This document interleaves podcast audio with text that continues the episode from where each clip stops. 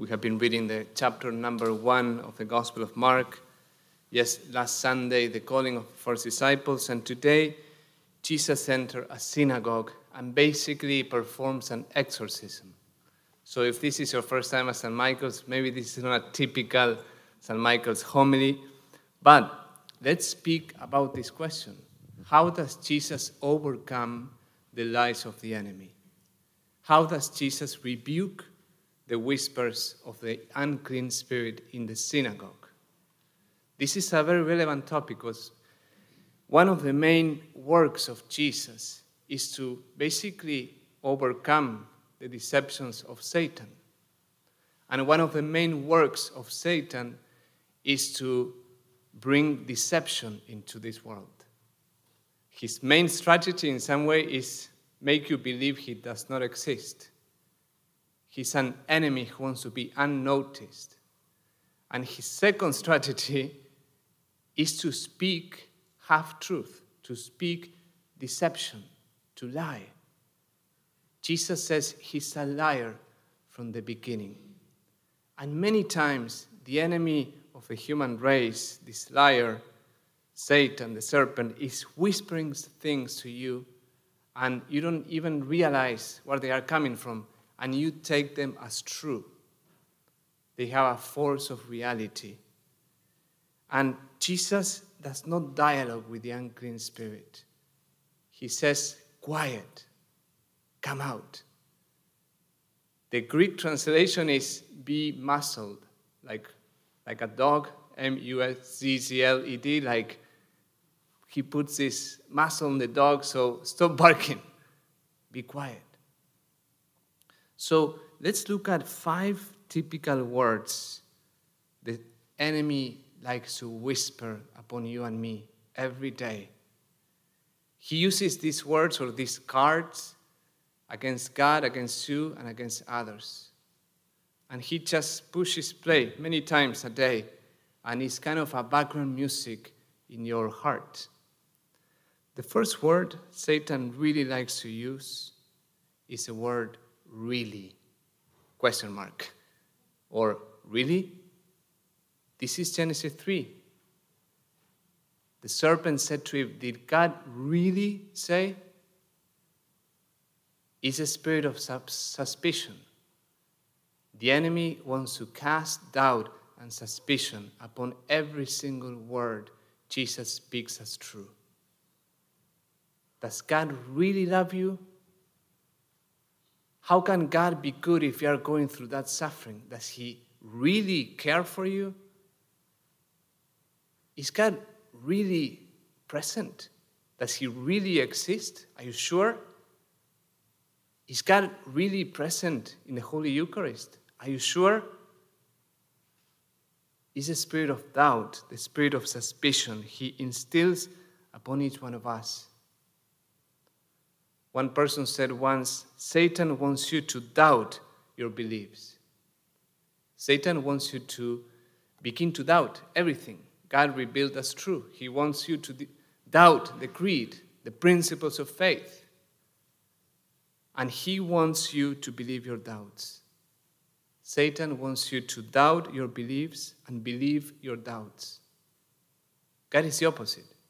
God wants you to believe your beliefs and doubt your doubts. God wants you to truly believe in His word, in His truth, and be convicted of it, and doubt your doubts or the doubts the enemy instills upon you. That's the first word. Really? The second word is lacking. It's this idea of insufficiency you lack this, you lack that, you are not good enough, you're not beautiful enough, you're not powerful enough. You're going to fail. You're not going to have the resources you need to succeed. You're not capable enough. Don't aspire to that thing. You're not smart enough. The sense of ongoing insufficiency.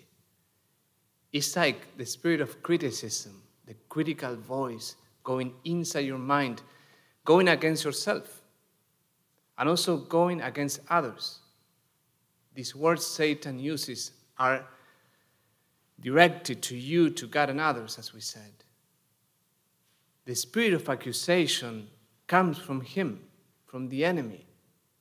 John says in the book of Revelation, the, the accuser of our brothers is cast out. So, this idea of lacking, of not being good enough, many times we use it for others.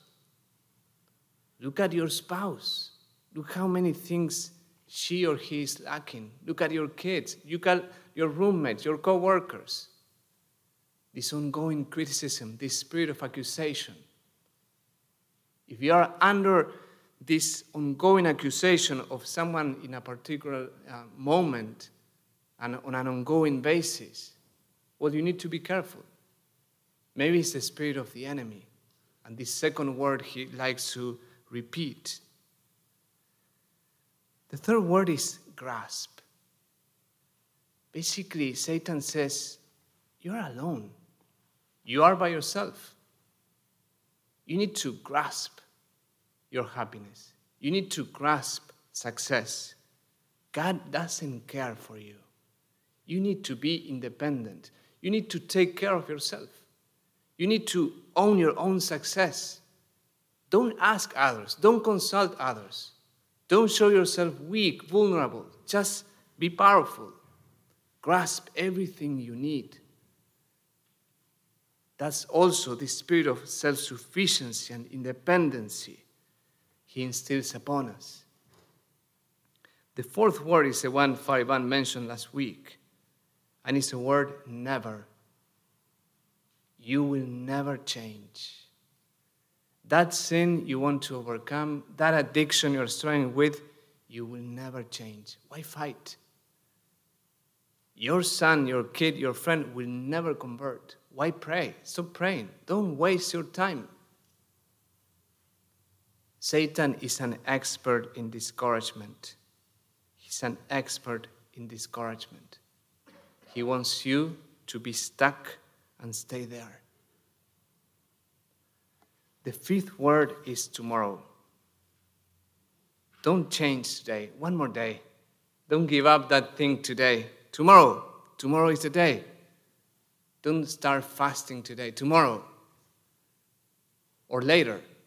Don't pray now like, keep, this is very important. This task, you need to finish it now. Don't pray. Then you will have time later. Or, oh, now is the time to work. No, no, later. Now I deserve like five minutes of social media. I studied 20 minutes. I really, I am entitled to this five minutes of social media. I will work later. I will study later. I will ask for forgiveness to that person tomorrow. I will go to confession next week. And you have been saying this for three years. The word of Jesus is today. If today you hear his voice, harden not your heart. Come follow me, said Jesus. Immediately they followed him. The scripture is fulfilled in your hearing today. These are the lies and the whispers the enemy is saying to you all the time.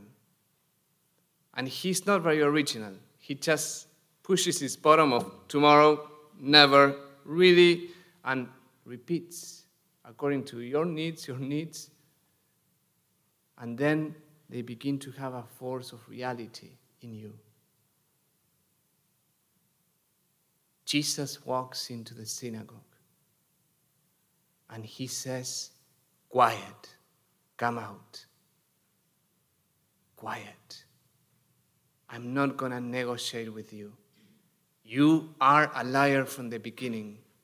I'm not going to compromise with you. Quiet, come out. And a new freedom comes into that man that was possessed for ears. So, how to rebuke these words of the enemy? How to access the freedom that Jesus wants for you? How to live in what is real and true? The gospel says Jesus is a prophet that speaks with authority. The word authority comes from author. So his words create a new reality or the true reality. And that's the reality in which you need to live. The reality that is real, and not the reality Satan proposes as real. So let me suggest three words that can help you replicate this process of Jesus. The three words are read, rebuke, and repeat. First, you need to read the Holy Scriptures and you need to read what Jesus has given us as true. Basically, you need to stand in the truth of Christ.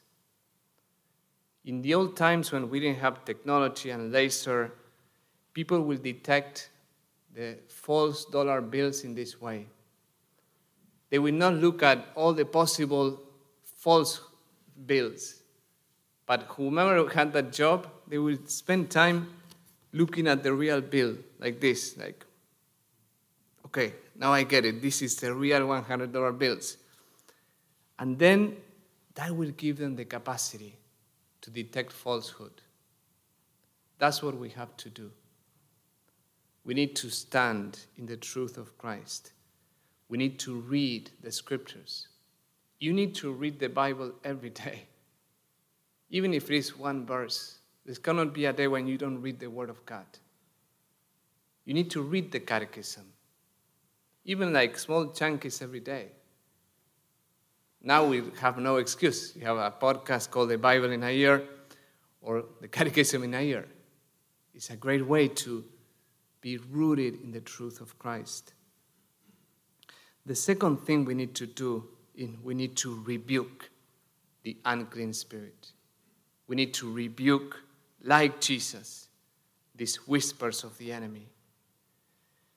He has somehow like a force of authority into this man that is possessed.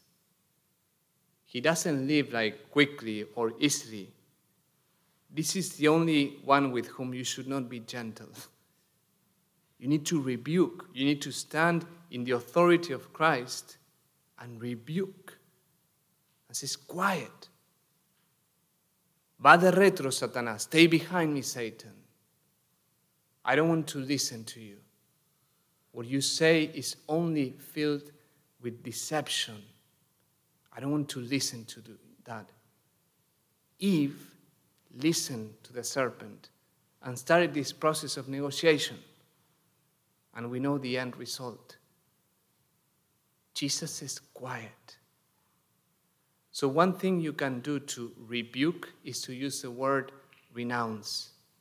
Those who read Be Healed or went to the uh, conference last December, you remember this. Like, you, you say this basically I renounce the spirit of fill in the blanks. I renounce the spirit of discouragement. I renounce the spirit of orphanhood. I renounce the spirit of sadness. I renounce the spirit of self sufficiency. I renounce this critical thought of not feeling good enough. I renounce the spirit of powerlessness that I cannot do the things. You just rebuke, you renounce. You stand in the authority of Christ, who stands in the midst of the synagogue, expelling this demon. And finally, you announce. You repeat the truth you already read and pray of Scripture. So you, like Jesus, create this new reality. Like Jesus, who is a prophet with authority, you speak to Satan the words of Scripture. I don't know if you know this, but Satan cannot read your inside. He cannot know how you feel, he cannot know how you think. Whatever he knows about you is from the outside. He sees your movements, he sees what you see in the screen, he sees the reactions of your face, but he cannot know the inside. Only the Holy Spirit can know in an intimate way your inner being. So when you rebuke in an out loud voice and when you announce the truth of Christ with power, He gets behind. So if the first word is, I renounce, let's say the spirit of orphanhood, and then you say, I announce that God is my Father and that He cares and that He loves me.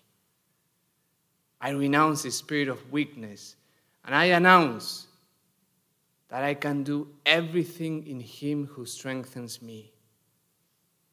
I renounce the spirit of truth, the, of, of, sorry, I renounce the spirit of doubt, and I announce that everything Jesus says is true and will happen. I renounce the spirit of lust, and I announce that I am clean in Jesus. So you rebuke, you denounce, and then you announce the truth revealed by Jesus. When Jesus speaks, great things happen. Peace, love, joy come to your life. So stand in his authority. Rebuke these whispers of the enemy and speak the truth of Christ.